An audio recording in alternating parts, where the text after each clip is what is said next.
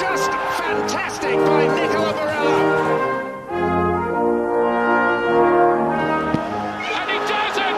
And Italy are champions of Europe! Forza Italia! Ciao ragazzi, and welcome to another edition of Serie Sit Down, World Football Index's podcast for your culture to go. I'm Frank Crivello. He's alive. He's alive. Richard Carmen. He's Oh, alive. I'm he alive. thwarted. He thwarted the assassination attempt by Igor, the five foot seven guy from whatever that place is in Moscow that Stevie said last week. Ludoslav or some BS. I think Stevie leaking that uh, he was hired by your wife uh, tipped it off. So that's how you're. That's how you're here. And I figure he might still have a plan left in him, and we better get this podcast in before uh, be- before uh, Oh, uh, before it's too late. If you Ciao, see a Richard. shirtless, ciao. If you see a shirtless man in my screen, you know it's Stevie probably. All five, seven of them. Oh, first of all, and again, big Oh. thanks to big thanks to Stevie Palillo for stepping in and uh, just doing an amazing job. That was a great, uh, great podcast last week, having him on and uh, getting caught up talking about some things Milan as well as other things that were going on uh, in the world of Calcio at that time. Uh, so, um, otherwise, how are you? You all right? I'm good. I'm good. Yeah, it feels like I haven't done this in like a long time. I got still stuff packed away. So last minute, I'm trying to scramble things, put things together. So I got my backup headphones back on. So otherwise, I'm good. I'm good. I'm alive, and so uh can't complain. Great football this weekend, NFL, and watching the other game going on right now. So yeah, it's good. How about you? Uh, doing doing good. Can't complain. Um, you know, my favorite NFL team already was on the rails after last Sunday, so I could enjoy the games this weekend. Condolences to my uh, uh, to many of my friends in this part of the country as Packer fans for um, not having special teams. Basically, is what it comes down to with them. Yeah, yeah. Uh, so uh, just uh, disappointing display for them. And, you know, credit to the 49ers. there. The 49ers going to play the Rams, and we got uh, the Bengals waiting for uh, whoever wins this this this uh, Bills Chiefs game as we uh, as we record. So Yeah.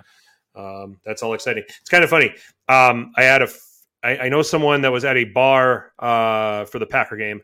Um, that uh, as soon as that winning kick went through for the 49ers, they, the uh, everyone in the bar was already chanting "Bucks in six, Bucks in six. Like it's amazing how quick the page gets turned on to the next Yeah. thing. Yeah. So, Yeah. Oh, that's oh awesome. man. Uh, Awesome. Cambalasso is in the house. Anthony LaFleur joining us as always. Good to see you guys. Yeah. Pack the chat if you guys are uh, watching us live here. Please drop a like. Uh, please subscribe. Hit the notification so that you know when future when we're on the air for future podcasts. But uh, you know, drop some comments, things that you saw from the weekend, questions. Um, we will uh, take them on. So. Uh, a couple of big games involving uh, the Seven Sisters this weekend. We're going to talk about them: Milan, Juventus, Lazio, Atalanta. Uh, we will get to the rest of match week. Match week twenty three. Yes. Yeah, 23. 23. Uh, match week. Get the rest of match week 23. The goals have kind of dried up a little bit, but the entertainment didn't. We'll break it all down and uh, wrap it up with the world's most popular hashtag game, Who Won Calcio Twitter. An abbreviated edition. We've only got five days of sample to work with, so the those who do have entries have an increased chance uh, of winning this week. But then we got two weeks. We're off next weekend. international break without the international games. Uh I don't know if I like it. Uh, why? See, it doesn't make sense to me, right? The international break, I get why we have to have it, but when there's no games, why couldn't they move this t- break during the winter time and and then move all those games back a couple weeks? You know, I'm like, I don't know, man. It doesn't make sense to me. How were guys able to book Giroud after his match? he's saying that I look like Giroud. That's what he's trying to say. Oh, okay. Cliff in the Look, house. You look nothing like Giroud. Apparently, I'm the uh, love child of Lavezzi and uh, Giroud. Apparently, to some people. So Now, Ke- Kevin I've Kevin had worse Karanye. compliment. I've had. I'll take that. I'll take that. Kevin I've uh, Kevin Karanye by a by a and, and it's not even close.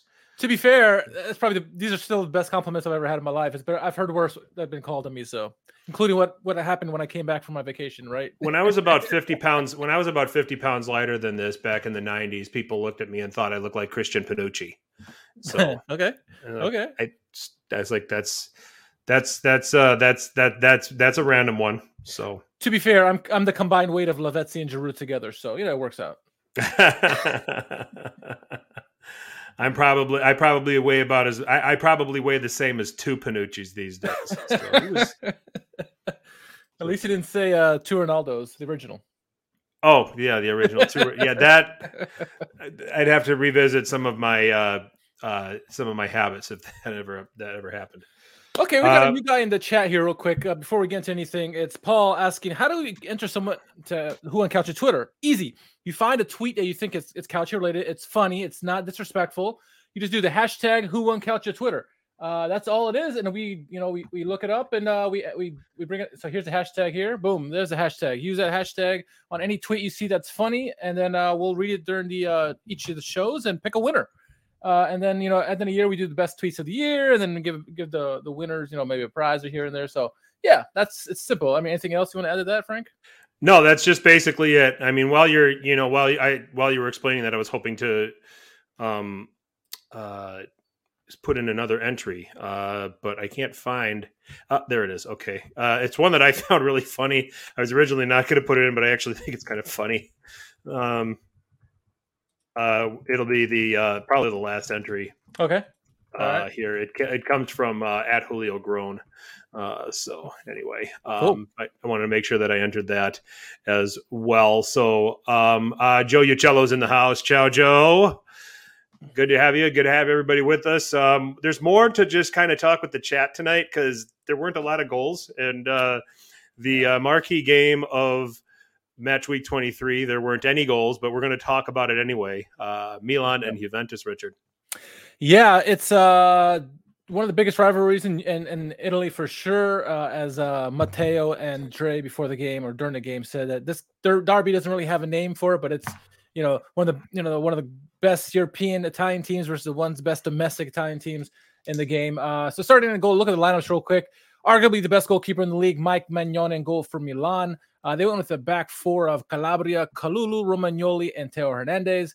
They went with the midfield, two midfield holding uh, midfielders of Tonali and Krunic with Messias, Diaz, Leao behind Zlatan Ibrahimovic. Frank, um, interesting lineup, especially with the defenders missing, center, center defenders, I should say, missing for Milan. Uh, you knew Kalulu was going to be in the mix, but we weren't sure if Romagnoli was going to be ready for this game, who was going to be Gabbia, who the heck it was going to be. Uh, thoughts on the lineup in this one?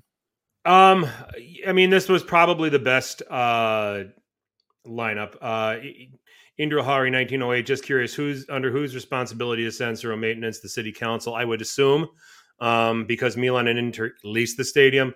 Um, let's remember that this game was played 24 after Inter played a home match um, at the San Siro, played against Venezia. So unusual circumstances that this is all of a sudden happening. And I, I'm, I'm, I'm, getting off topic here with your question, Richard, but um, you never see both of them playing at home in the same match week. You usually see Yeah.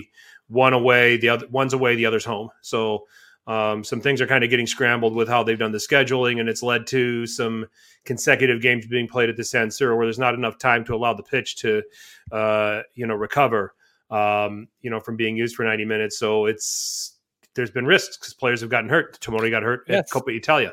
Yep. Uh, so um, it's uh, that's the risk that comes with this. Um, I don't like it, um, but I I think that I would think the city council or some sort of uh, city organization has to be responsible for the upkeep of that pitch.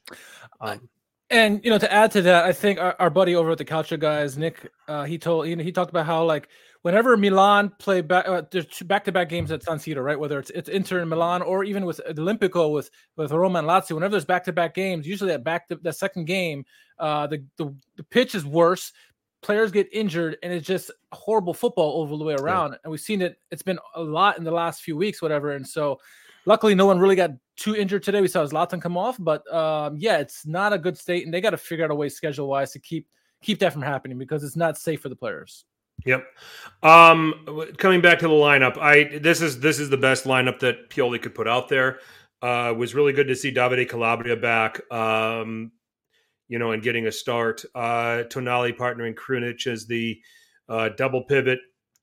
I think we're at a point now where Brahim Diaz.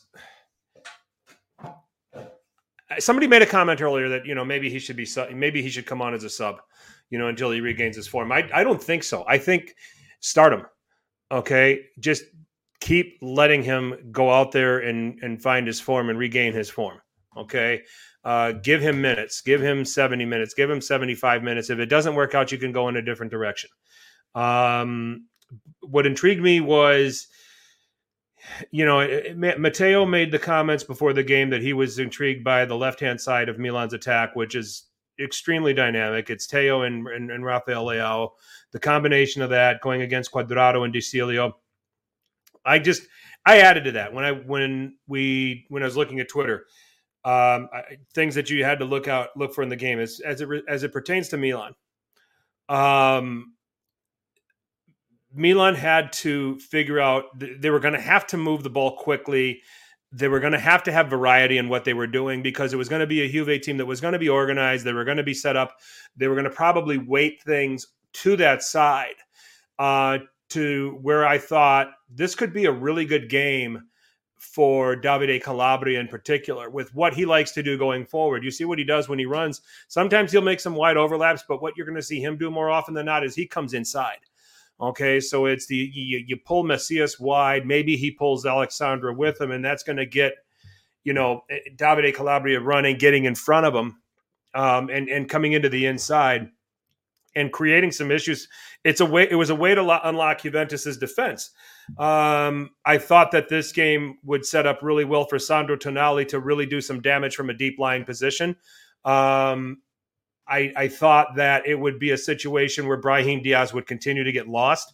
Uh, and then it came down to could Junior Messias come up with something because something was going to be needed from that side um, with attention that was going to be put on Leao, attention that was probably going to be put on Theo Hernandez. Uh, so that's kind of how I looked at it with how Milan were going to operate in this game. Yeah, and I think that's a fair assessment too. And I think you know Matteo is right. I mean, the, the most dangerous side for Milan offensively is Theo and and Leao. And it's funny because I, I put up a poll. I don't know if the results were. I saw the early results where it was. uh I said it's who has the worst defensive assignment? Is it De Sciglio against Leao or Theo against whomever? And it's a joke because you know Theo's not really that good defensively, but sure. majority of people said De Sciglio, right? Because Leao is so dynamic, and even when there's two guys on him, he finds ways to get by guys. His change of pace is ridiculous, and so um, that left side was going to be an issue, a, a issue for Juventus and Milan. You know, as you mentioned, you figured Juve would kind of shadow over there and trying to help that side and kind of give Messias the opportunity to really have a big game. And he really didn't have one in this one, not as much as we had hoped.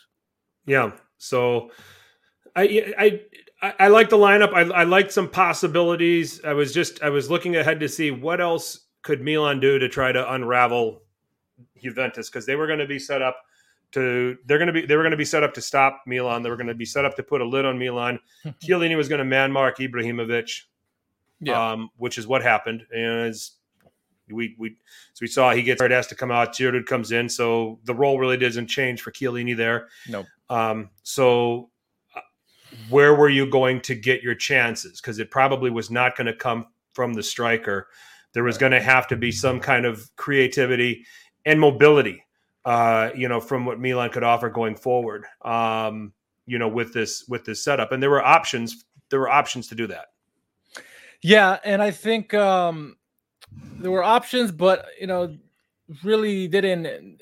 They could have done a lot more. I think they left a lot on the table, yeah. and um, you know, Joe makes a great point that you know Tonali was a boss in the midfield today. He was. He looked very good today, but you, he needed the help of Brahim Diaz, who kind of looks static. Really, the whole team looks too staticky, in my opinion. Not really enough movement in the, in that on the pitch outside of Leao, and so it showed. They didn't create many opportunities because of that. So um, yeah, it was an interesting lineup. And then looking over at the at the away team, well, Wojciech Szczesny in goal, a big game goalkeeper in my opinion. Uh, they went with the back four of De Sciglio, Rugani, Chiellini, and Alex Sandro. You mentioned Chiellini already being the boss in that back back four. Uh, they went with the midfield of Bentancur, Locatelli with Cuadrado, Dybala, and McKennie, all behind Alvaro Morata. Uh, interesting lineup for me. I guess the question was always going to be: Was it going to be Bentancur? Was it going to be Arthur? Uh, you know, Manuel Locatelli is going to be there. McKennie's been playing a lot well, really well lately. Uh, and then Dybala and Cuadrado are always going to be the danger men behind Morata. Thoughts on the lineup for for Juventus going to this one? This was probably the the, the, the Bentancur with Locatelli was the correct answer to start the game, based on how Juventus want to set up. Um, you know they the the role for those two guys was relatively simple. Um, you know, crowd out Diaz, which right now isn't hard to do. Um, and then at some point, one of them steps up and gets to Tonali when Tonali's on the ball. Um, so, so I didn't have a problem with it. Um, I look at this game when I looked at how Juve were setting up, and I looked at Milan, and I looked at the center back pairing of Kalulu and Romagnoli coming back for the first time in a while. And my immediate thought when I said Juve has to test those guys. And it has to be with Cuadrado getting the ball wide and pumping in crosses, um, getting getting to getting it to Morata, getting his head on a ball, um, and then McKennie being the guy that finds his way into the box. McKennie scoring goals in the box and getting into the he's he's doing a lot of what Chiesa did last year. You know, I mean Chiesa obviously I'm not comparing them as footballers. I'm just talking about the actual role you're seeing Chiesa find his way into those into those yeah. spaces in the box and those crossing situations that nobody's picking up. And it's one of the things that I mentioned before the game what to watch for. Do Milan and especially that double pivot, do they get caught ball watching or will they pay attention, you know, to where McKennie's going to be? Yeah. Uh, you know, in these setups, because he becomes if you just leave him if you just leave him alone, he becomes dangerous. You you just need to put somebody on him, and he doesn't become a factor. Um, yeah, so I did not think this was going to go through Dybala. Also because I don't think I Dybala just doesn't play big in big games.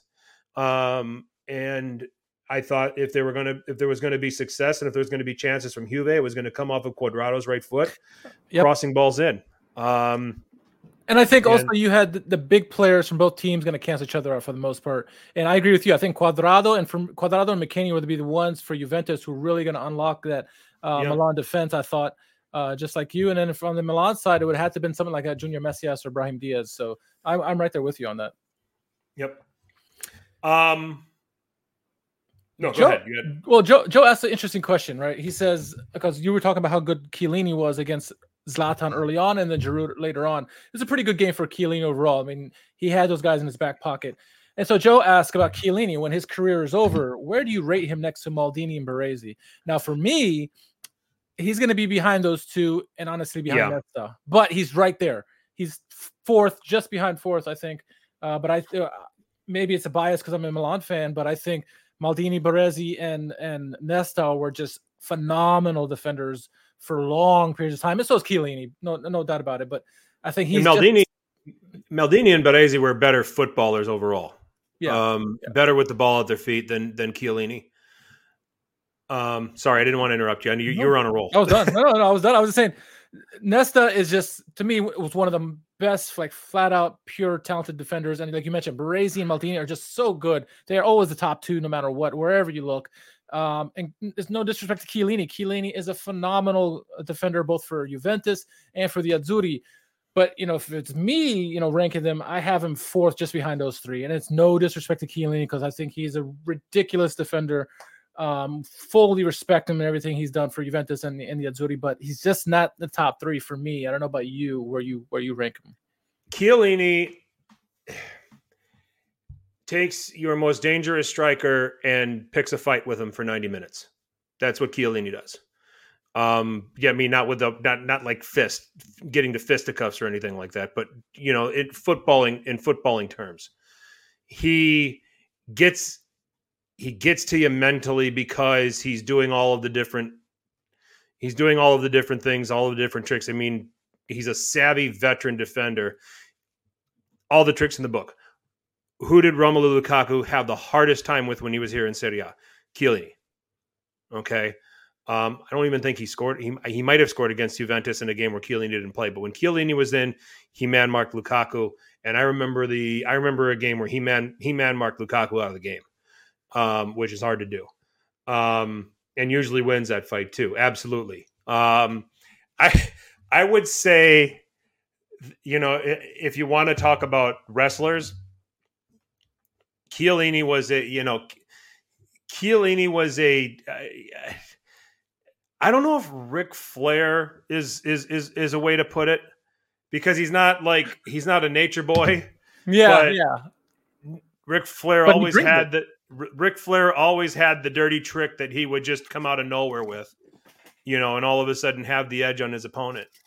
Um, you know, for me, Chiellini is is pr- similar in that vein. I mean, he's he's going to come up with ways to frustrate you and take you out of the game. Macho Man Randy, I don't know about Macho Man, um, you know, but maybe Ric Flair, where where you know Sergeant Bere- Slaughter, but Baresi might have been your Macho Man, and and and and Maldini might have been, ah, gosh, I don't know. Um, uh, but anyway, so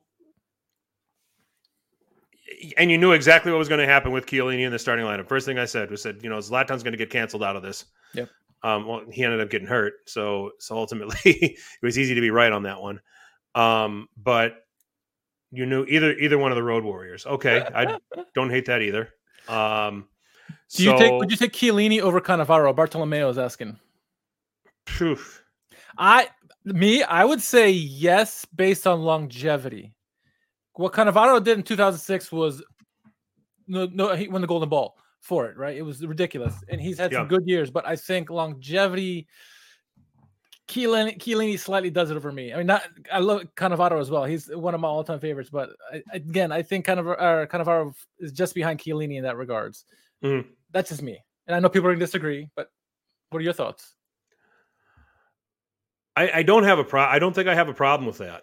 Um, I think that Cannavaro, yeah, yeah, I, Cannavaro and ended up phasing out. I think there was for Fabio Cannavaro. I think there was a space about of about two or three years where he was really, really good, where he was at the height. But then after that, he wasn't. He he didn't maintain an elite level of defending and play. You know, to the extent that Chiellini has um, to the extent that the Milan defenders had. Um, you know, uh, Godin pre Cagliari. Um, you know, he, the he didn't have the extended consistency. You know, the rest of, the rest of these guys had. He had a burst, obviously, in 2006 is what he's always going to be known for, uh, and maybe the couple of years before that, and maybe the year or so after that, and that's it.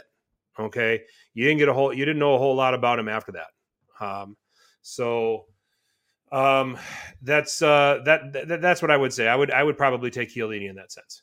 Um, uh, Indo Indro Hari saying that Chiellini is on the same level with Materazzi, nothing more, nothing less. Not on the same league with Baresi, Maldini, Cannavaro. Uh, okay, Materazzi to me was another one of these was another instigator as a center back. Okay, yeah. there was he was probably not the defender that Chiellini, Cannavaro, the Milan defenders was, but he had ways to get. I mean, you only got to look at Zidane in the 2006 World Cup. You know, he looked like a nuisance. He looked like he was going to be a nuisance, and he looked like he was going to get under your skin.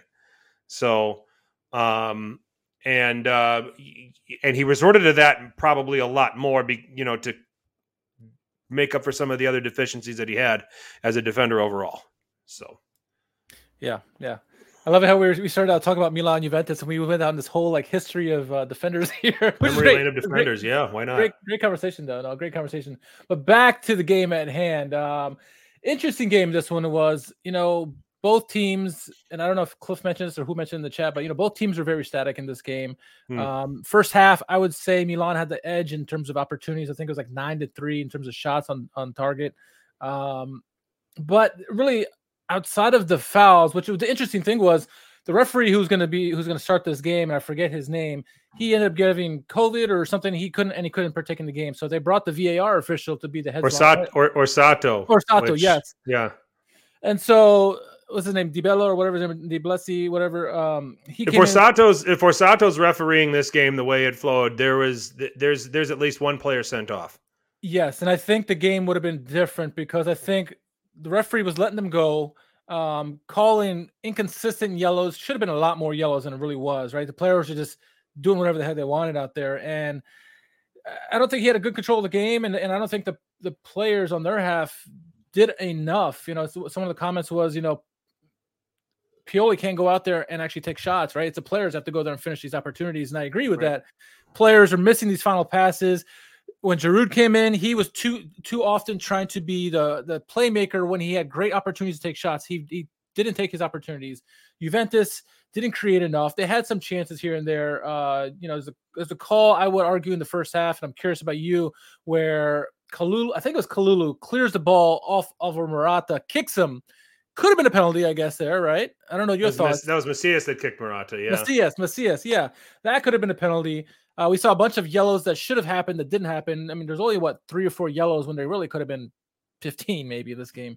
Um, if Orsato if Orsato's the referee, that's a penalty.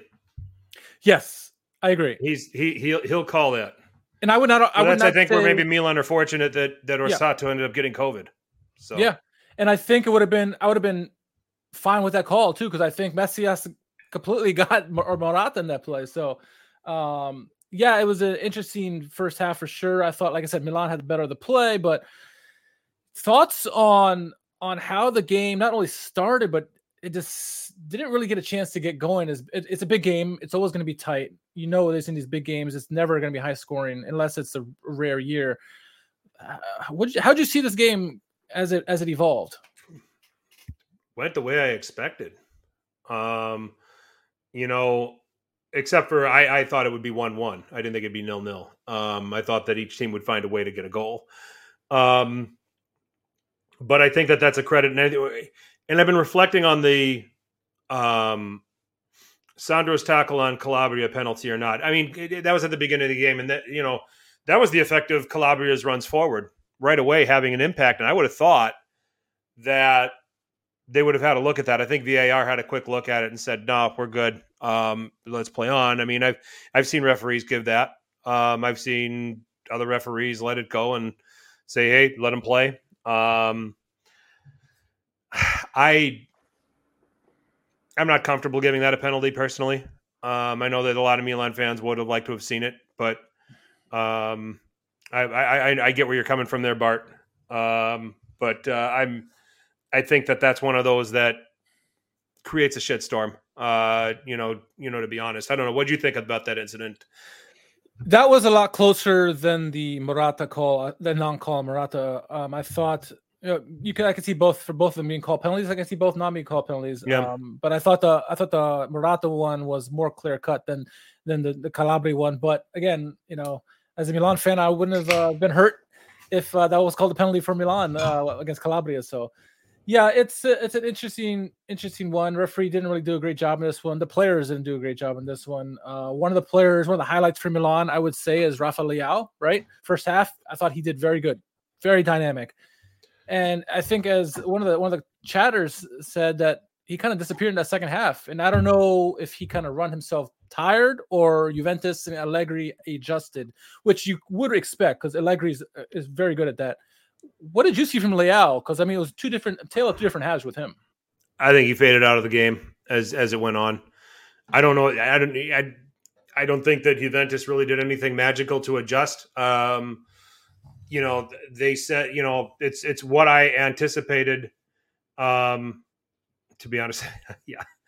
Um, it's what I anticipated to see. Um, Juventus was not going to leave De Sciglio on an island against Leao. He was going to get help, and he was either initially got help from Locatelli coming over from the midfield. There were moments where Rugani was coming over to provide support, and it looked like early on Allegri was fine with taking his chances, leaving Cuadrado high, and then Cuadrado started drifting back, which I'll take all day long. It's like, all right, you can't 100%.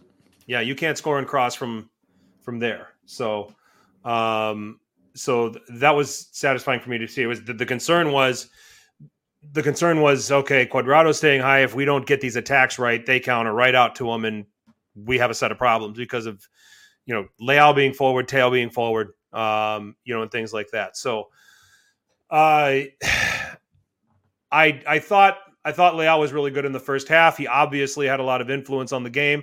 He was able to break free for some crosses. Um, I would have liked to have seen him be. A, there's a couple of examples that I, I, can't, off the top of my head, I can't re- recall them, but where I would have liked to have been a little bit more decisive, where I thought he took a touch too many. But those aside, you know, his decisiveness is not an issue. At least in recent games, he's he's he's doing a better job of taking what's given to him and, and just taking advantage and attacking it. You know, where I think early in the season you saw Leao taking that extra touch and everything was gone. So, um, you know, so I thought he did a good job being aggressive in those situations. Um, where it had to happen for Milan um, when he was on the ball was getting that getting that support where you know Theo was coming through on a cutback. You know, if Rugani's going to support De Sciglio, give Rugani something to think about. And if he chases, Theo cuts into the box, and Rugani decides to chase that, now it's one v one. Now it's what we want. Mm-hmm. Okay, um, but not enough of that support was happening. So Leao was left in some one v two um, that that made it a little bit of a challenge. But it's you know it's um, uh, it's it's what it is. Um, so I, I, I thought Leao was I thought Leao great first half, second half faded away. Just Yeah. just what it happens. Yeah. You put so much you put so much into it. I mean, at, at some point you keep punching and punching and punching, you're going to get worn out. So Yeah, that's what happened to Mike Tyson right in his career. Right, punch. If he doesn't knock you out early, you're probably gonna get a chance if you stay. That's how Yep. Holyfield won, right? Anyway, I digress. how Rocky Um, beat Clubber in Rocky Three. There you go. There you go. Just go. let him punch. Just let him keep punching. Let him wear him out. Let wear out. And I'll just round three. I'll knock you out. Knock, You knock meant- your ass out. you were mentioning about Rugani. We talked about Chiellini obviously already. I thought both sets of central central defenders played very well in this game. I thought Rugani and Chiellini for Juventus did a really good job of keeping things in front of them, not letting the really dangerous play happen in front of them. And I thought Kalulu and Romagnoli both had fantastic games as well. So I thought the central defenders were pretty good. Um, I agree with. I, I- think it was. I think it was on CBS. I heard it. Maybe it was Dre and Matteo, but um, they were saying that this is a chance for Juventus with how depleted Milan is that they really should be on the front foot in this game uh, and really try to take advantage of this weakened Milan side. And even uh, Alberto here for all Juve Juve cast is saying the same thing. And Allegri is not doing that. He wasn't doing that. He he was going to set up to be disciplined, not give up too many opportunities. And unfortunately for Juventus, that wasn't good enough because Cuadrado had his chances here and there in Dybala as well, but it wasn't enough from Juventus. And really, for majority of the game, I think Milan had the better of the opportunities, if you want to call them good or not. They had the better of the opportunities against Juventus. And again, we every time we think Allegri is there with Juventus, granted they didn't lose today. It's things like this where they don't ha- he doesn't have that killer instinct. It's hurting him, hurting the team.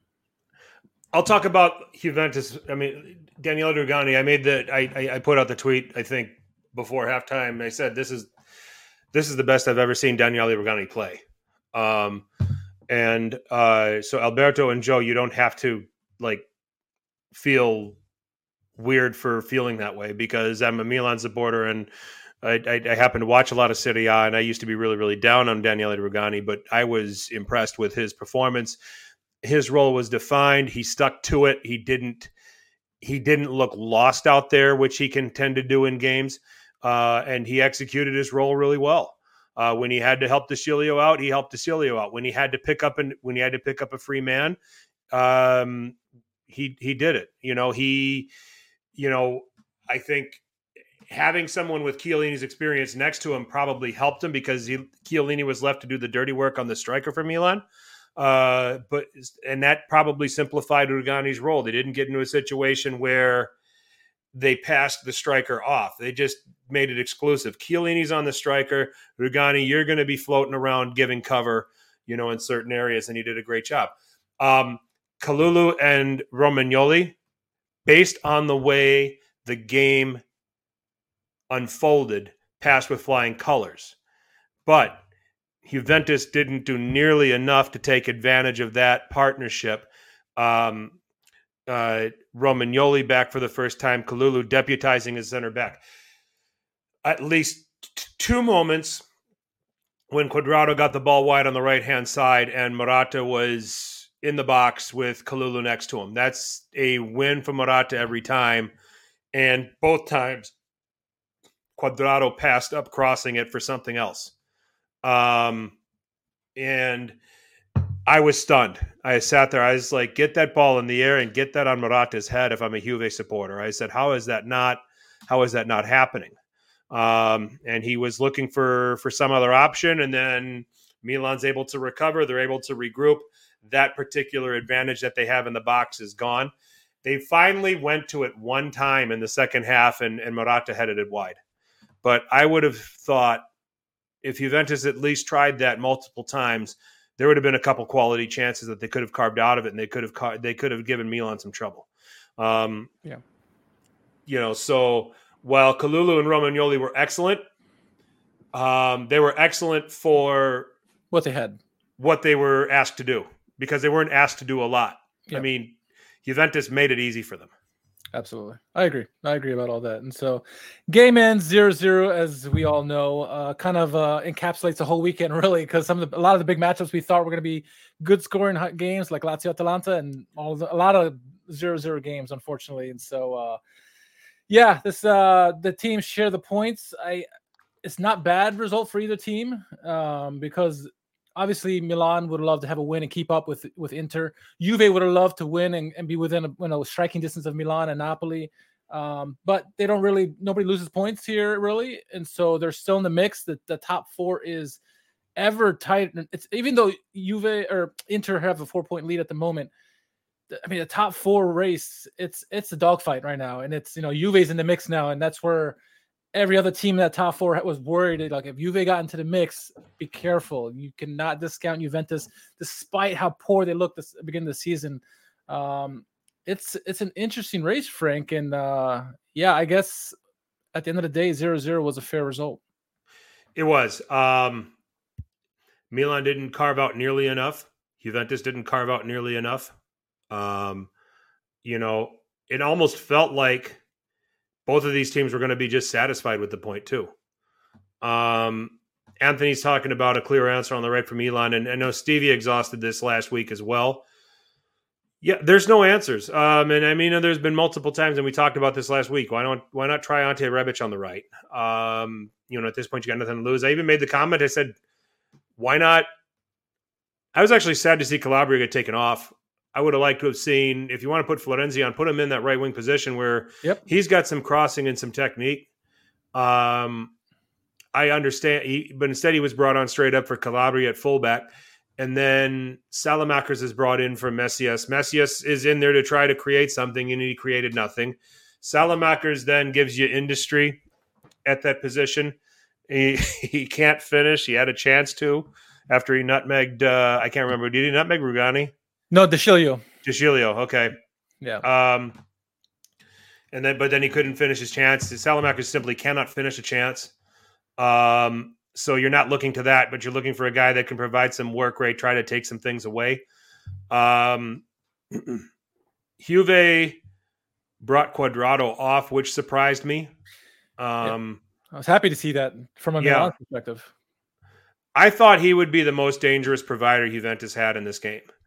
I was not worried about Dybala in this game. Though I think he may have been taken taken out of the game because he was getting closer. He's getting more and more reckless. He should have had a yellow earlier on in the game. He, you know, Fair. he was. I mean, I could see why Allegri probably took him off, but yeah, I was happy to see him come off because he was one of the dangerous players for Juventus. I thought. But then they went to Dybala and Bernardeschi on each flank, and then they moved to McKennie centrally, which, you know, I thought was a smart. He's a box to box guy. Yeah, which was a smart option because then he can find his way into those boxes and he's not coming in diagonally from a flank and then he has to recover all the way to that flank. Now it's central, it's straightforward. Um, McKennie's bread know. and butter are the headers right in the box for the with the set pieces, and then playing the box to box and being that trailing midfielder that, yeah. that comes back in the box and gets the loose opportunities for a goals. That's his bread yeah. and butter. And so cutback runs are cutback runs are where he where he kills you, and and he and he nearly had one. He I think he put the header wide. Um, but he got free. But that was the only time that he got free. So I mean, you got to give credit to the midfield of Milan for you know paying attention to that and maybe taking that away. but I think that you also have to uh, be critical of the playmakers in this Juventus setup for not recognizing that that was probably going to be the way you were going to beat the Rossoneri today, and you didn't do enough of it. So um, it's uh, so you know, Giroud. And the last comment I'll make about Giroud, the more I've thought about this after the game is I, I, I think that's just the effect that Chiellini will have on you. Okay, if he, thanks Joe, ciao. Um, uh, if he, um, if Giroud takes an extra touch, brings things down, Chiellini's just going to tackle it away, and that's that's the the case for Giroud playing the way he did and flicking things on. Just kind of a let me keep the ball moving and hope this falls a second ball falls to a teammate and they can finish it. Because if I try to bring this down, I'm losing it. So you know, you, yeah. you do have that to contend with, but strikers have to seize even the least chances. Good goal scorers have to seize the least chances that that are available to them, um, yeah. and see if they can make something out of it. Uh, and and yeah, a little hesitancy from Giroud was a little unfortunate, um, but it's what it is. It is what it is. We spent all this time talking about a zero-zero game. I guess we have a bunch of other games we should probably talk about too, huh? We got to talk about another zero-zero game. Oh my gosh. so Lazio and Atalanta didn't want to score goals either. And uh, Lazio had 61% of the possession, nine shots, one on target. Atalanta, six shots, two on target. Uh, Richard, um, Sarri's 4 3 3 in action. Uh, Strakosha, Hysaj, Luis Felipe, Patrick. Marusic, uh, SMS, Lucas, Luis Alberto, and then uh, Ciro Immobile, flanked by Zaccagni and Felipe Anderson. Yeah. Um, becoming standard. Um, thoughts on Lazio? Yeah, you know, the lineup is interesting for me. I mean, I I like Zaccagni in this advanced role, right? We we both think of him from his his times at Hellas and playing more, def, you know, in the back, further back in the pitch, uh, and still having this great impact on both sides of the pitch, offensively and defensively. And so, seeing him in this new, more advanced role, I like it. It gives him less responsibility, so maybe he can create more opportunities. Um, overall, the lineup though, minus Lucas Leiva, I I like this lineup. I think uh, obviously, you know, Marusic is going to be Marusic and Patrick are questionable. Hysaj as well, right? Is defensive side of the game that seems a little bit more questionable for Lazio versus their offensive side seems a lot of talent, but um, you know maybe they can address this in the January window. Who knows? But the lineup overall, I liked it. I especially you know seeing seeing Zaccagni so far up has been more you know routine as we said. You said as a late uh, is a decent lineup. I thought. Okay. Um, Atalanta have been really short-handed of late. Musso was in goal. Jim Djimsiti, Demiral, Palomino across the back. Zappacosta and Pezzella on the wingbacks. Uh, Scalvini and Freuler uh, in midfield. Pessina behind Miranchuk and Piccoli. Um, is it a COVID thing with Atalanta or is it an injury cry? It looks like an injury cry. Ilicic, Malinovsky, Zapata, Gosens. Well, Gosens might be going to Newcastle. Mm-hmm, yeah. Um, Maehle did return and got in. Played about the last 30 minutes. Uh, thoughts on what you saw with Atalanta's team? Yeah, I mean, I think it's certainly a combination of you know injuries and and COVID, right? Uh, I'm good to see uh, Piccoli getting the start, but again, it's probably out of necessity more than anything yeah. else, right? If you have the options of Duvan, Zapata, Muriel, or Piccoli, I mean, Piccoli's gonna be third every time. But no, sure. good to see him in there. Um, I was curious with this lineup how they were going to play. We know Atalanta like to play their style of football. Um, unless they're playing, you know, Inter where they kind of change things up, where they're going to attack. And you know, I was curious when I saw this lineup come out, like how would that fare against Lazio? Because I see weaknesses on both teams that both could take advantage of, which I expected when I saw these lineups. I would say, okay, we're gonna have a goal fest here because of this, and we didn't have that. And I think all these, you know, Atalanta not having their bread and butter, you know, so to speak. They had a lot of good players out there, but still missing some key guys that kept them from getting that final touch in there. Um, it was an interesting lineup for me for Atalanta, but uh, you you have you can only do what you have in front of you, right? If you're if you have so many players injured or, or out, you got to do what you got to do. And, and Serie A to win the Scudetto, to make the you know Champions League, you have to be consistent no matter what. You have to have depth. We talked about how Atalanta have one of the best depth in the in the league. It was really put to the test in this one. I mean, I think this result tells you everything you need to know about these two teams and kind of the state of them right now. I mean, there's not a whole lot to talk about with this game in general. Lazio um, are going to finish outside of the European places because of their failure to take advantage of a situation like this where Atalanta is shorthanded and undermanned and they don't pounce and they don't take advantage and they don't finish it off. Um, Atalanta, and I want to ask you this. I, I, I know what my answer is. Back to back clean sheets um, against Lazio and against Inter. And we, I in particular, have railed on their defending Mhm. and their penchant for conceding a lot of goals. Um, is the and I touched on this a little bit last week for why I think that this is a mirage. I'm going to say it's a mirage, but I I want to ask you about Atalanta. All of a sudden, two straight clean sheets against good attacking teams. Um, is this a trend that the defending is better and that they're going to concede less goals, or is this just a mirage? Well, I, I've been one of the one of the people who's who've said that Atalanta do have a plan B. They just don't use it often. It's been a couple years since they've used it. They they do know to play defense. Do they know to play two clean sheets like they did? No. I think this is a mirage, but I also think they are capable of playing better defensively. Um, are they going to give up three, four goals a game? No. I think they have it in them to give you know, a goal a game or something like that. Um, what they did against Inter in particular, but also Lazio was impressive. Uh, you know, and granted, you know, people not finishing their opportunities, you know, helps them as well. But it's certainly a mirage because I don't think they can keep it up. I think they're, I think Gasperini has it enough in him to limit the opportunity by the opposition. Uh, when you play teams, as he learned, like PSG, I always bring up the PSG analogy because they did very good defensively in that game, but PSG just has so much talent and wave after wave after wave. Eventually, it broke right, and it happened in the 90th minute.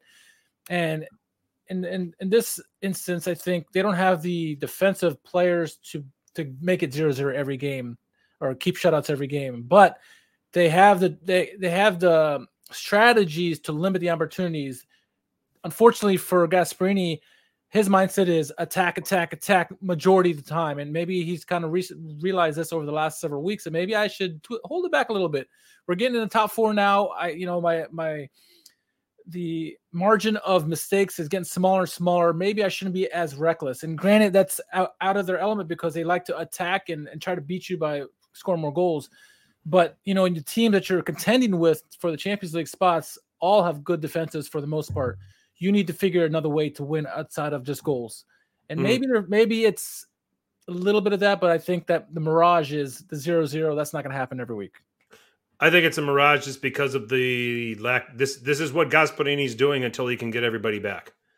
Um, and once Ilicic and Zapata um, and these guys are back out there, they're going to go back to the identity that has made Atalanta what they have become over the last few years, which is going to make them vulnerable. Um, so you're going to start seeing them go back to their pressing. You're going to start seeing them go back to their chance creation and things like that. And it's going to leave them exposed at the back. It's going to leave those spaces between the midfield and the defense that we talk about all the time. Um, all of a sudden, those get exposed, and teams can counter them as they've learned how to do. Um, this is the deficiency, or this is maybe the drawback to Atalanta. While they're so fun to watch and can score wonderful goals and can and, and create so many things, and it's and it's amazing what they've accomplished. Yep. They've done the same thing for so many years. And I think people are teams in this league are catching on to to who they are and what they do. And they're having a they have they're having a counter plan for it and they're having an effective one for it. Okay, teams in Europe now that they've seen them. Same thing. Okay? And that's why they conceded so many goals in that Champions League group when with the likes of Vi- Villarreal and Manchester United. Yeah. Um, so I don't see this lasting. Um, I see this as going into survival survival mode until uh, Gasperini can get everybody back. And and I agree with that, and I think Paul agrees with that as well. Um, but this is again very anti Gasperini because in the past when he's been in the situation, he's just gone for attack. Yep. And I think he's realizing slowly but surely that maybe that's not always the best way sometimes. And again, if in this game had he gone all out attack, Lazio could have made him pay, right? Lazio were not creating enough opportunities on, on their end. You know, some people in the chat mentioned it, and Ciro Immobile is really the only, only guy right now. I mean, Sergei Milinkovic-Savic and Luis Alberto need to be more creative. They were not in this game. Uh, mm-hmm. Uh, you expect him to do a lot better than he did. Felipe Anderson as well. Um, they just did not. They weren't creative at all enough, and that's why they had the zero zero. This would have been a great opportunity for Lazio and Sarri Ball to kind of put their foot into the race and say we're going to be in this European and European race. Uh, and Sarri Ball, as we were seeing, is just not there yet. And we both said it's going to take a year, a season to happen. Um, because he doesn't have his pieces. Let's see if they bring any bodies during the the the winter break, but or the the January window. But I don't know, man. It's uh it's interesting with both these teams. Uh zero zero was not the scoreline I was expecting, and unfortunately, it was another snooze fest from the weekend. Um, yeah, unfortunately. Is Lazio Ciro dependent? At the moment, it seems like it. When they don't create opportunities like in this game, yes. But this team has too much talent to be dependent on him. Now, do they have another goal scorer? They need a goal scorer. He's their only goal scorer. They don't have Caicedo anymore. Uh, Muriqi is not the guy who they need. They need to go out and find a striker to be a backup.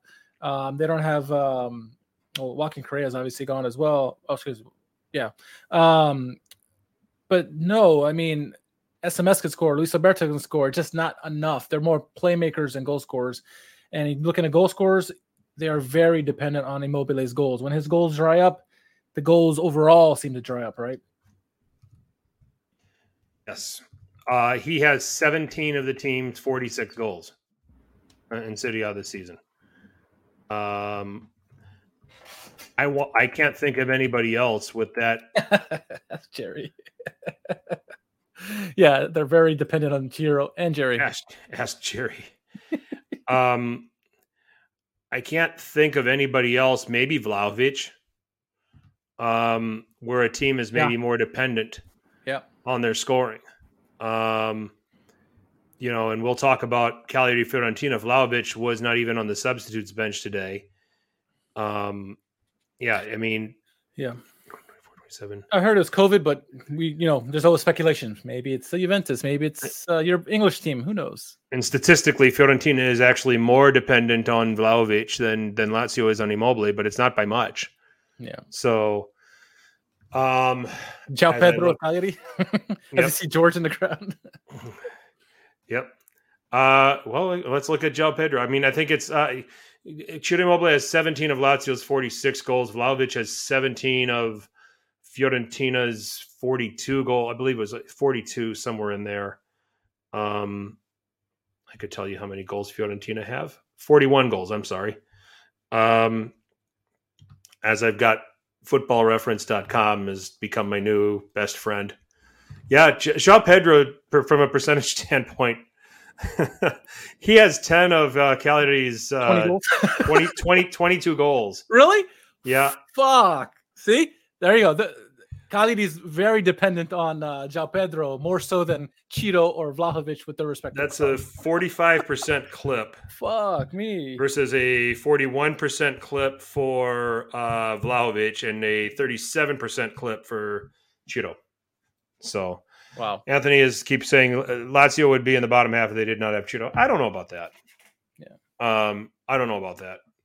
So, so yeah. So maybe so from a percentage standpoint, um, is much more dependent on João Pedro than than Fiorentina yeah. and Lazio are dependent on Vlahovic and Immobile, respectively. But Lazio and Fiorentina have scored almost twice the goals Cagliari have too. Yeah. so that's yeah. George just walks in and he said, "Okay, this is a great time to talk about Cagliari."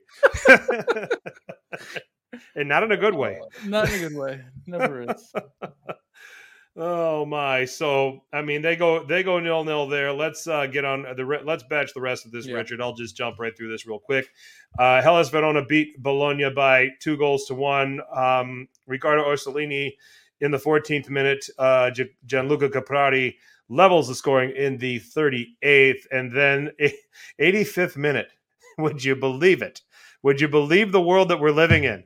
Nikola Kalinic scores, and it's provided by Kevin Lasagna. A beauty too. That was a beauty of a goal. My goodness. Yeah, it was a good goal, but my goodness, this is this is how desperate we were for goals this weekend that we needed Kalinic to get on the board, and we needed goal of the lasagna, and we and we needed lasagna to provide it.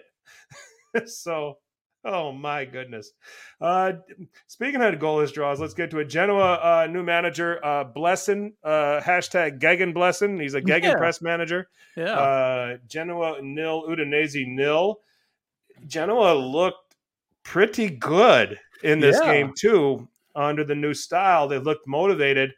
I made the comment about him last week. I'm going to double down on him. Manolo Portanova. Keep an eye on this young man. Uh, while Genoa overall still stink, he's not bad. So Yeah, no, the team adapted to his tactics very quickly. Uh, the pressing is obviously what they needed. They, they're lacking in talent. They need to find ways to turn the ball over.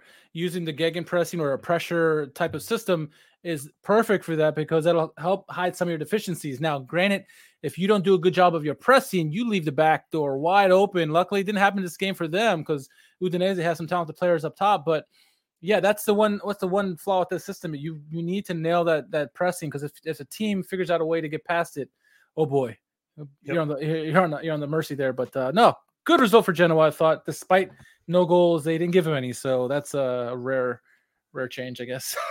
Yeah, that's for sure. But uh, let's, uh, uh, you know, if anything, Genoa could be an interesting watch here in in the weeks to come under the new system. So, um, Inter and Venezia, a shock was on the cards. 19 minutes in there, Venezia opening through Thomas Thomas Henry Uh, uh, from Ethan Ampadu in the 19th minute. It would be Nicola Barella making it 1 1 in the 40th minute.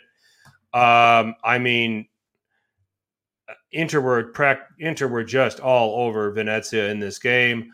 Um, outshot Venezia 24 to 3, 12 shots on target uh, for Inter. So that shows you the performance that uh, Luca Lezzerini had in goal for Venezia. Uh, but in the 90th minute, after all the chances that he squandered, Edin Dzeko finally comes good, provided by uh, Denzel Dumfries yep. uh, to win the game for Inter. Inter win two goals to one, um, keeping them in first. And right as of now, with a four point lead over Napoli and Milan, but a game in hand on both of them as well. Mm. Uh, Sunday's action opened with Cagliari and Fiorentina. Um, a Fiorentina conspicuous by the absence of Dusan Vlahovic, not even on the substitutes bench, are the rumors continuing to swirl around. Uh, Biraghi gets a penalty in the eighth minute that is saved uh, by uh, Boris Radunovic. Huh? He gets a he gets a turn in goal, um, and actually played pretty well. Made five saves in this game. Uh, 47th minute, that man that Cagliari depends on for goals, Joao Pedro, opens the scoring and puts Cagliari up by one goal to nil. A professional handball in the 64th minute by Odriozola, a in the in the penalty area, straight red sent off. But Joao Pedro cannot uh, double the scoring for Cagliari. Go easy on him. There's only so many goals he can score. Um, but uh, one 0 nonetheless. Um, but Riccardo Sottil on an assist from Youssef Maleh in the 75th minute would level the scoring. Uh, Christoph Piątek as a substitute, relatively influential, good target player. Really didn't create anything dangerous or get anything dangerous for himself. Uh, that had to be noted, but one one there. Cagliari slowly getting a little bit better here. We'll talk about that in a minute. Napoli four, Salernitana one. Uh, Juan Jesus scoring in the 17th minute on an assist from Eljif Elmas.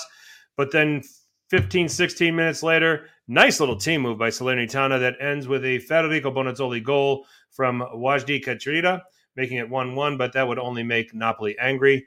Uh, Dries Mertens would score a penalty just before halftime to make it 2 1. Amir Rahmani in the 47th minute, uh, putting it up 3 1. And then Frederic, Frederic Veseli with a handball, second yellow, turning into a red. He's off. Lorenzo Insigne scoring one of his last goals that he'll score for Napoli um, before heading off to Toronto. Uh, four goals to one there. Spezia uh, continuing a winning run here of late. They, uh, well, this is three straight for them. Don't look now. Uh, 1 0 over uh, Genoa, or not Genoa, uh, Sampdoria, the other Genoa. um, a uh, goal from Daniele Verde from Kevin Agudelo, who seems to be the super sub uh, for Spezia these days. Scored against Milan and now provider uh, to get the three points for uh, Spezia here. Uh, Torino won, Sassuolo won. Uh, Antonio Sanabria in the 16th minute, scoring to put to Torino ahead. Giacomo Raspadori on an assist from Domenico Berardi just before the game ends to make sure the points are shared. Uh, Ivan Juric was really pissed off about something. He got sent off. Um, and then Empoli 2, Roma 4. Uh, Roma just absolutely blitzed Empoli in the first half. Tammy Abraham making it 1 0 and then making it 2 0 in the 33rd. Uh, Sergio Oliveira, the signing of January. I don't care how many days are left. I don't care what other business has to be done. This is the best signing yep. of the January window 3 0. Nicola Zaniolo 4 0. Uh, second half, Empoli, uh, something they can hang their hat on, uh, and that's what you're looking for when you're four 0 down at halftime. Come out and come out and have some pride. Come out and play. They get a couple goals. Pinamonti in the 55th. Nedim Bajrami, one of our favorites, in the 72nd, uh, making it 4 2. Uh, Richard, where do you want to start? Well, first, uh, real quick on the last game you mentioned, you know, many people were worried that uh, Roma were going to blow that four nothing lead uh, to Empoli. Oliveira, great start for him. Uh, I'm going to start with Spezia. You know, Paul has a good question. You know, does Thiago Motta have a promising future in Serie A?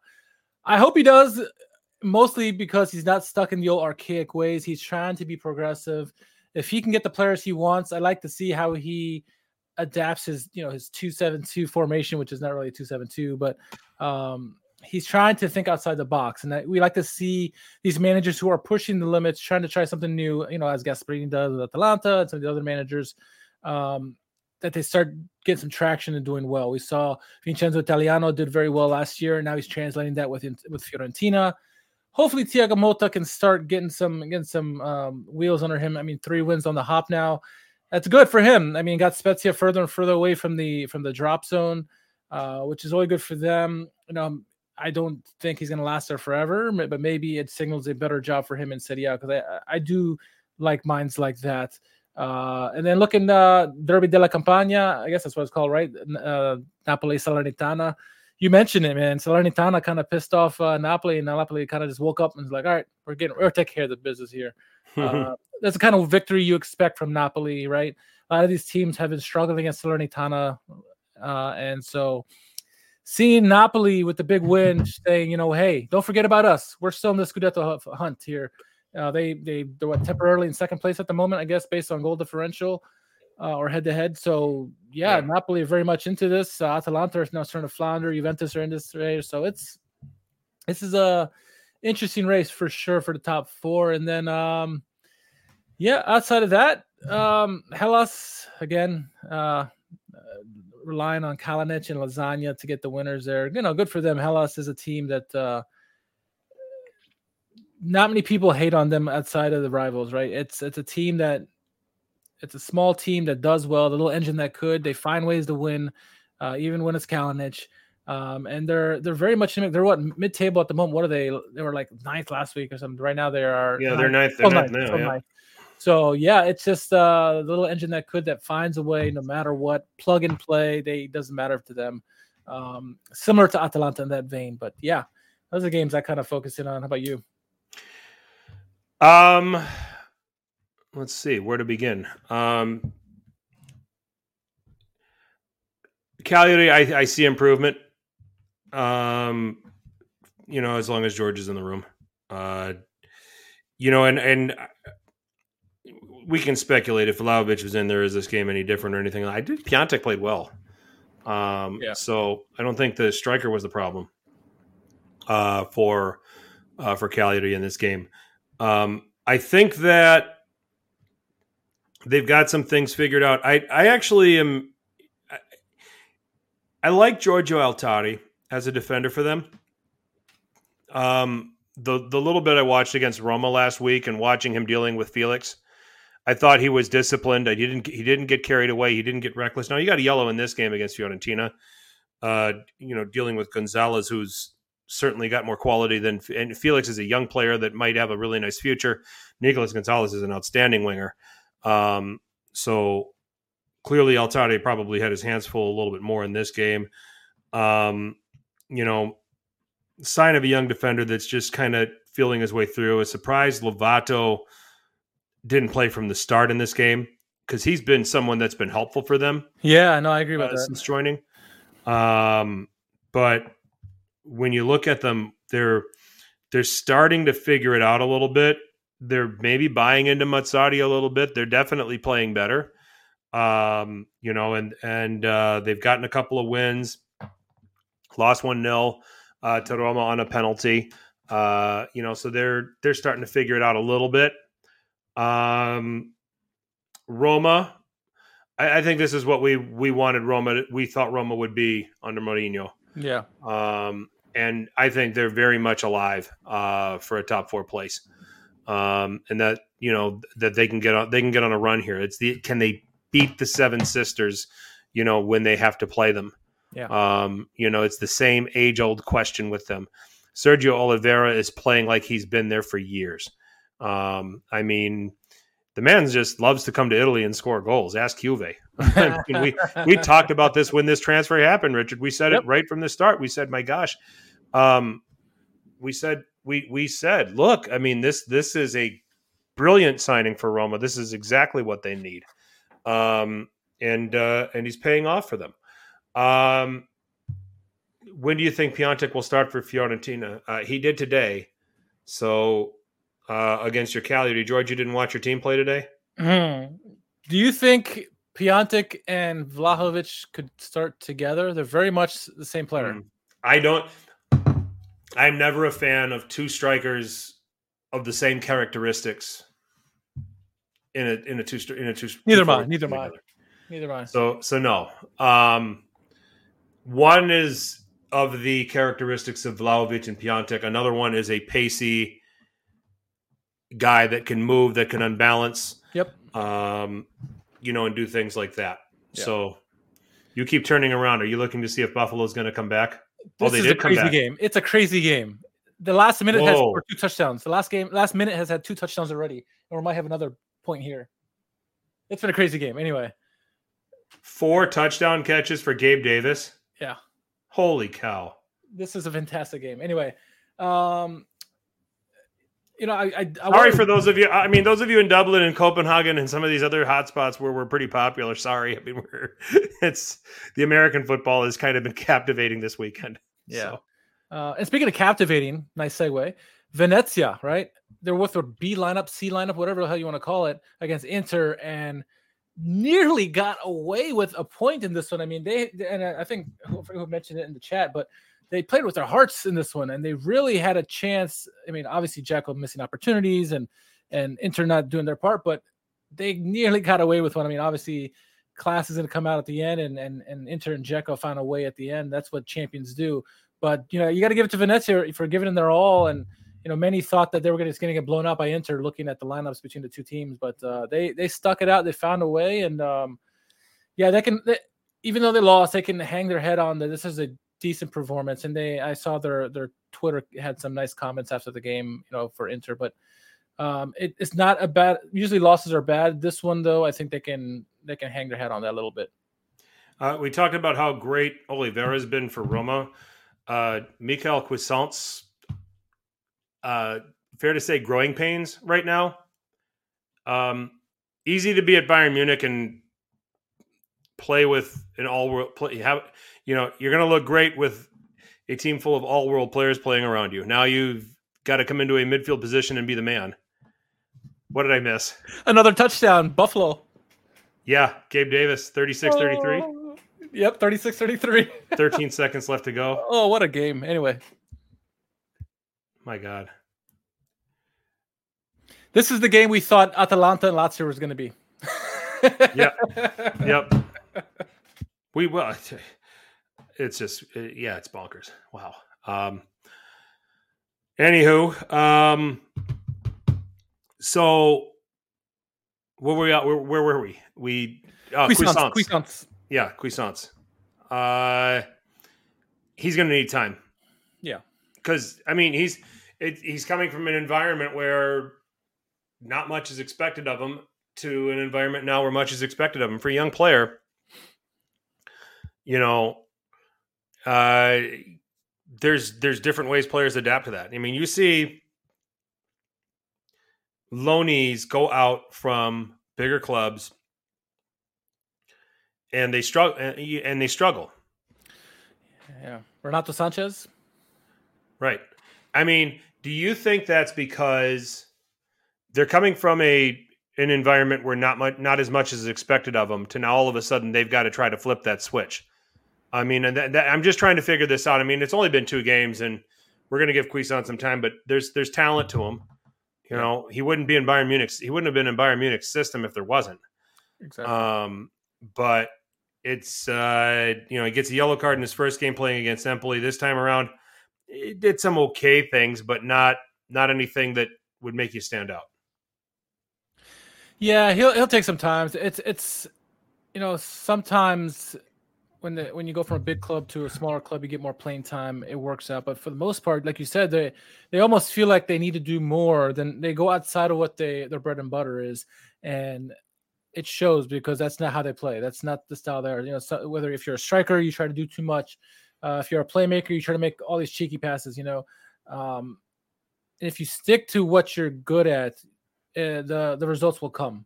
Granted, you're playing with world class players at Bayern Munich, or if you come from any other big club, um, but still, there's a there's a tendency that you feel like, like you said, you want to be the you want to show that you are every bit as good as what people thought you were, and so you try to do a little too much, and it doesn't always work out, unfortunately. Right.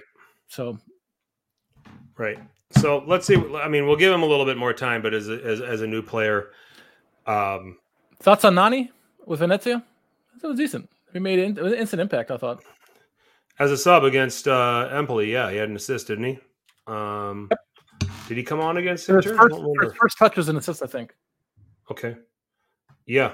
Um, yeah, he did come on. Uh, it didn't have as much time to make an impact um, against um, against Inter. Um, let's see. Only got eight minutes. You know, really didn't do anything with them. Uh, a lot of that had to do with um, um, a lot of that had to do with Inter just having having dominance. Um, so, uh, looking elsewhere, uh, just quickly on the table. Um, you know, we got Torino and Sassuolo drawing. We got Bologna losing. Bologna is continuing to lose games. Um, do you continue? To, Is it surprising to you that Sinisa Mihajlovic is still there? No, because of everything else. If you look at the whole story, no, because you know there is a sweet spot for him. Yeah. Based on results, yes, but I, you know, because of everything that's happened with him there, I'm not surprised he's still there. But you know, if this were anywhere else and that situation never happened, he'd have been gone already. Sure. Sure. Let me just pull up. Yeah, I mean, I just want to quick look and get an answer on. Are you shocked Oh. that he's uh, still there? Yeah. I mean, I, I think at some point, I'm actually kind of mildly surprised.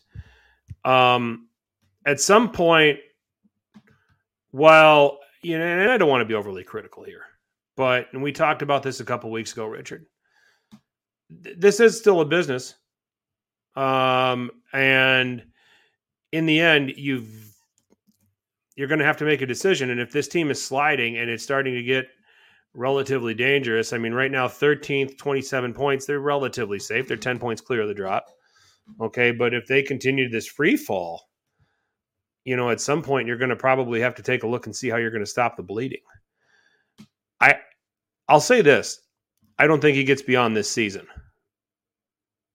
Yeah, yeah, I could see they amicably go their, their separate ways in the offseason, especially if it continues in this same trajectory that they're going right now. Um, this team is far too talented to be where they are on the table.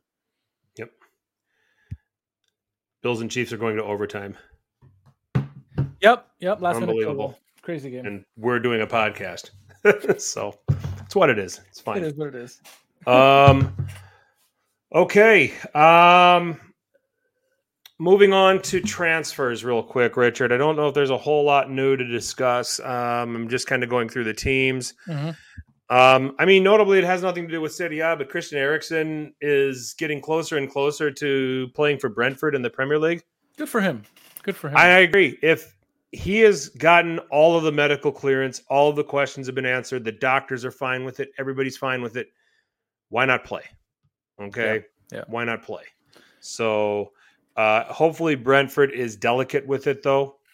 Um, but we'll see how that I Uh, thought I was actually watching um, Tottenham was playing somebody this weekend. I forget who it was, and I was thinking in the game before the Eriksen news came out that I'm like, what if Eriksen came back and he played for for Conte once again at Tottenham? You know, go back to Tottenham and just play a, a secondary role with them. But you know, it'd be good to see. That'd be a good story. And then he joins. You know, Brent- they played Chelsea today and they yeah, they could have used them. I mean, they're just they looked way out of their depth. Um they were second best the whole game. Uh so anyway, doesn't appear to be anything earth-shattering. Uh actually, uh, yeah, I mean Genoa, uh Riccardo Calafiori is on loan now uh from Roma. That's mildly interesting to try to give them a little bit of help. Um let's see what else here. He's Uh, a he's a left back, right, or right back? Left wing, Left right? back, yeah. Yeah, yeah. So I mean, it's is he going to replace Criscito? I mean, is he going to get the minutes over Criscito? I mean, it gives them some flexibility. You could play Sure, a three yeah. three man defense with Criscito as the th- left side of a three man defense with Calafiori as a wing. as a wing back. Yeah, um, that's- or that'll work. That'll work. yeah. So uh, Goldaniga joined uh, from Sassuolo. Um, Fares is on loan at Torino from Lazio. Uh, Benassi, who got some pitch time today for Empoli, on loan from Fiorentina. Um, and I think that is all we're going to see Paul, as far as the transfers. we've been talking about Fratesi for a long time now. We certainly think he's going to be the next big thing. Uh, as soon as as soon as Locatelli Yeah. left, we were like, watch out for Fratesi. Uh, he is a immensely talented midfielder who is start. You know, he's in a perfect system with Sassuolo, really, to kind of flourish and really nurture himself as Locatelli did. Uh, and I think you know both Frank and I are very high on Fratesi. Uh, it's not just a flash in the pan or a product of being around talented offensive players like Sassuolo have. I think he is a good player, and I, I think Frank, you would agree. And uh, he's only going to go upward. I think right now. I think he's uh, something special. I think. Yep. Yep, I definitely agree with that. Um, so I'm with you on Fratesi. I thought he was the perfect plug and play for for Locatelli when they got him. Um, they made a smart decision on getting him. Um, you know, we'll see. He just got uh, to Sassuolo. I don't know if Sassuolo is going to be that quick to move on from him. I don't think they want to have this uh, revolving door of holding midfielders coming through their system. So I can't. I don't anticipate Fratesi leaving for anywhere, but you also got to think that Berlusconi and Galliani are are going to get a cut of whatever transfer sale because he comes from Monza. Um, so Speaking of Monza, they might be in the league next year. yeah, yeah, we might see Berlusconi and Galliani back in our lives. I, I was telling, I think Martino this or somebody, but I was saying like, imagine the scenes when Monza finished higher than Milan on the table. bunga party, bunga bunga parties all over the place. Yeah. That's for sure. That is for sure. Um yep. I, I'm not watching it. I'm just I'm watching through your screen. so Richard, so do you want to move that a little bit so I can see? I shouldn't have my TV on over here, but anyway, no. Go ahead. You're we're good. You're you're on mute. You're trying to Oh, I can't zoom in my camera anymore, so Yeah. I guess I could, but whatever. Yeah. Yep. This is what happens when Americans are podcasting about Italian soccer during the NFL playoffs. So Monza will be just like a new signing. Michael is wearing that out on Twitter. You are wearing that out on Twitter, my man. it's and he knows it's like nails on chalk to me. It, he just keeps saying it though. uh, oh, that's awesome. so anyway, all right. So those that's the transfers. Any other any other takes here on match week twenty three? No, I know everyone is on Vlahovic watch. I mean, like I like I said, I heard that he had COVID. That's why he was out. But you know, people are starting to speculate that maybe he'll go to a Serie A team, maybe go to England te- English team. I'd imagine English because they have the they have the money over there. But who knows? We'll see. We'll see. We'll see. Got still you know seven days left in the window, whatever, eight days. Um, I imagine things will happen here at the last week or so. Hey, we got uh, we have an international break. We call it the transfer break. We're gonna have a lot of stuff going down. We can watch and see what happens. Maybe a big move happens. I don't know. We'll see. Yep. Yep. We shall see. All right. Well, I think we've exhausted everything that there is to exhaust about match week 23. Let's now move on to the world's most popular hashtag game. It's time for Who Won Calcio Twitter. Richard, lead us off. Would help if I didn't unmute myself or unmute, unmute myself, right? Uh, starting off first, um, Gianni, Gianni, forever trying to get into this, and uh, he got a good one this week. It's uh, has this been done yet? And it's uh, Rebic holding the referee's face, and uh, same thing with the Godfather says, "I know it was you, Fredo. You broke my heart." Uh, I I forget the rest of the quote was, but yeah, that's a good one. That's a good You one. You broke my heart. There's a plane waiting for us. Don't make a big deal of it. Let's see. Uh, and then we've got uh, Nicholas DG replying. That was the same thing. Hang on a second here. All right. So Yep, Cliff replying to.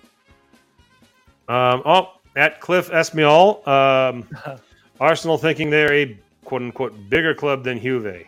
Uh, GIF of Ron Burgundy. We are laughing. and then I, I think he nominated me because I said they're not even bigger than Fiorentina. Ah, okay. Well, you're an employee of A Sit Down. You're not eligible for victory here. So This is true. This is true. Um, but uh, yeah, I think that that's all in the uh, transfer saga as to where uh, Vlahovic might go next. So All right. Next one is uh, from Serie A memes, uh, and it's uh, a picture of Sampdoria. It says, "What a season, huh, Mr. Giampaolo? You've just arrived." nice. Oh man, alive. Oh, Okay, so um, next one I nominated uh, Saturnian um, at Saturnian 13. How FIGC collect urine samples from Atalanta players. This is the video of the geologist that's collecting lava samples. Why would you? Why would anyone Oh. sign up to do this? I know. I know. I know. Oh my god. How nuts do you have to be? This guy's got to be a hit at parties, by the way. Yeah. If you're doing that, if you're doing stuff like this, gosh. All right. All right, next one. Uh, the original tweet came from Nicola uh, Sh- uh, Nicola Schira. He's a is a famous reporter who goes around and he he's all the transfer gossip. You want to go to him. He's one of the best in the business. He tweeted out that uh, Dusan Vlahovic uh, is not going to be play against Cagliari Fiorentina because he came down with COVID nineteen. That's where I got it from. Uh, and so the tweet for Who Won Calcio Twitter was from Joe Cappuccino. Uh, says the variant Juventus, the, The, Juventus variant. logo on the yeah, nice. that's pretty good. All right, Okay. now moving on. Uh, at LDV 1995, Luventino, the stuff of nightmares. Uh, uh, Manchester United's formation, uh, where it's Manchester United starting a lineup. I believe this was against uh, this was from this weekend actually against West Ham, uh, but everyone's Rabio. oh, nightmare, nightmare, stuff of nightmares. All right, Not too bad. Not too bad at all. What else we got here? Okay, so Napoli came out with their 47th jersey of the of the season uh, with fire logo on it. Uh, this is actually not one of the worst ones I would say, but um, uh, at Melchicio says uh, had to be done, and it's a picture of uh, Peter Parker with the glasses off, and oh, Champions League. Put the glasses on. Oh, it's Napoli's kit. Never mind. That's pretty good, Melchizio. I Uh, think we've got a leader in the clubhouse. Yeah. So, all right. Let's see here. And then uh, let's see. Uh, this one I nominated. This one I was in the middle of the game because I was live tweeting the Milan Juve game, and this one came across, and I just was like, "Oh, this is funny," because there was a lot of Tonali Locatelli compar- comparisons going on, and uh, at Julio Grown, Tonali pee and Locatelli mouth every day, all year long. What a talented player! Oh, I okay. just replied, and s- I replied with the "That's one way of putting it." Jeff. Yep. That one just kind of caught me off guard because I'm like hearing all of this, and he just he just comes out and says it. He just pees. He, Ton- Tonali pisses in Locatelli's mouth. He said what we were all thinking, right? Uh, I guess to some extent. All right, the last one. This is the one you were talking about. So the original tweet was Inter Extra and says Inter are planning an assault on Juan Cuadrado at the end of the season. So uh, Juanes or Giannis says uh, the assault. It's throat punch to Cuadrado by Perisic. Planning an assault. They, they the assault already happened. It's Oh, this one or really- It's this one or Melchizio. Yeah, yeah. Uh, Gianni had to go into that's close, but uh, I don't know. Um, Malkizio, Malkizio, which that's not That's good. A lot of people have used that. I'm gonna go with originality. This on this one, I'm gonna go with Giannis for me. I'm with you. I'm with you. Giannis wins. All right, Giannis, so Cambi- like this is the one that Kim- Cambilasso just uh, nominated. All right, Cambilasso, keep him coming, man. Yeah, yeah. Interfan North. Okay, so all right, so I'll go ahead and uh, let's see. Just like the Kansas City Chiefs have won, we have a winner here for a first-time winner with uh, Janusz with an with an Janusz entry- underscore entry. nine. Yeah, yeah. So yeah, so programming note: uh, we have the international break, quote unquote. Uh, there are no games actually taking place in this international break. Next game is on, I think, February sixth. So another week, week and a half, uh, no games here. So, which is fine, I guess. You know, we'll take a break. Uh, the but you know there will be transfers still going on. The transfer season there'll be an opportunity for all of us to focus on that and no games, which is I guess is nice in a way. We'll be watching all the the the reporters like Nicola Schira commenting on what the, what may or may not happen. So you know, keep an eye out for that. The Marzios of the world as well. Um, but yeah, it's going to be uh, interesting here. Next game, next uh, we got a doozy coming back. It's going to be the Derby della Madonnina. Uh, big game on the line, a Scudetto six pointer here. Really, next two games for Inter, you got Milan and then you got Napoli. Two and three in the table. What a way to make a statement. You get six points. As Nima says, it's Scudetto over. Uh, we'll see. It's a big game there. And uh, don't look now, but you got a couple other tasty games Fiorentina Lazio, Juventus Hellas. Don't discount Hellas there.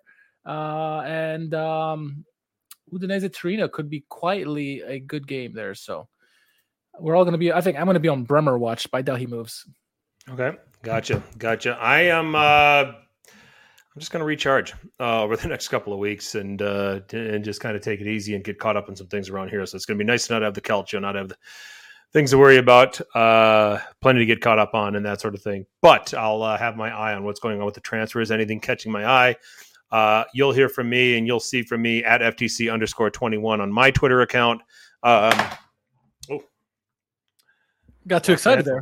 yeah, I lost my headphones there for a minute. So, uh, so check me out there. Um, be glad to um, uh, interact with all of you, uh, answer any questions, have any conversations about Calcio. I mean, especially Calcio from the past. I'm a I'm a sucker for those kind of things. Yeah, we, took, we took like 30 minutes talking about the best defenders uh, of all time. we did. So it was good. We did. I mean, with with not with no goals or with hardly any goals, we had to find something to talk about. So, we had to talk about defense. I wa- we had to go back. and you know what? And you know what? It was the chat. It was the chat. Gotta love the chat. I kind of all. try to figure out how to point to where the chat is on my screen. So, um, yeah, it's that way. Okay. To your left. I guess. Okay. Um, to my left, Yeah. There you go. Other left. There you go. I just my wrist doesn't turn that way. That, you can use chat right there. All right. So they uh, they were all outstanding, and uh, to to generate that conversation, it was a lot of fun talking about that and just kind of ranking and filing uh, the great defenders of Italian football. Um, that was a lot of fun to talk about. So chat, you brought it. Awesome stuff. Um, any other and and ooh, I I'm getting ahead of myself. We're putting a bow on this edition of A Sit Down. If you haven't figured that out by now, uh, Richard, anything else to shamelessly plug? Yeah, I want to give a shout out to Alberto for all Juve cast, and as well as uh, Inter Haiti, our man with uh, Brothers of the World podcast, uh, one of the one of the best uh, shit talkers on Who Won Calcio Twitter. Both of them helped us out with uh, last week's um, fan cams, and so this week we also got a couple here for the Milan uh, Juve game too. So those coming out here in the next couple days. So shout out to them. Give them a follow. We'll, we'll link them in the uh, in the YouTube description here. So great stuff. Great stuff. Uh, I'm at FTC underscore 21. As I said earlier, Serie A Sit Down. We have our own channel on Apple Podcasts and SoundCloud. You can find us on Stitcher, iHeartRadio, Spotify, wherever there are podcasts. There is Serie A Sit Down. Uh, can go to at Serie A Sit Down on Twitter or Instagram. Shoot us your comments, any questions, any uh, thoughts on what you're seeing. Who won Calcio Twitter nominees? Just hashtag Who won Calcio Twitter in a reply, in a retweet, something like that. Give us that. Uh, it's got to be funny without being offensive.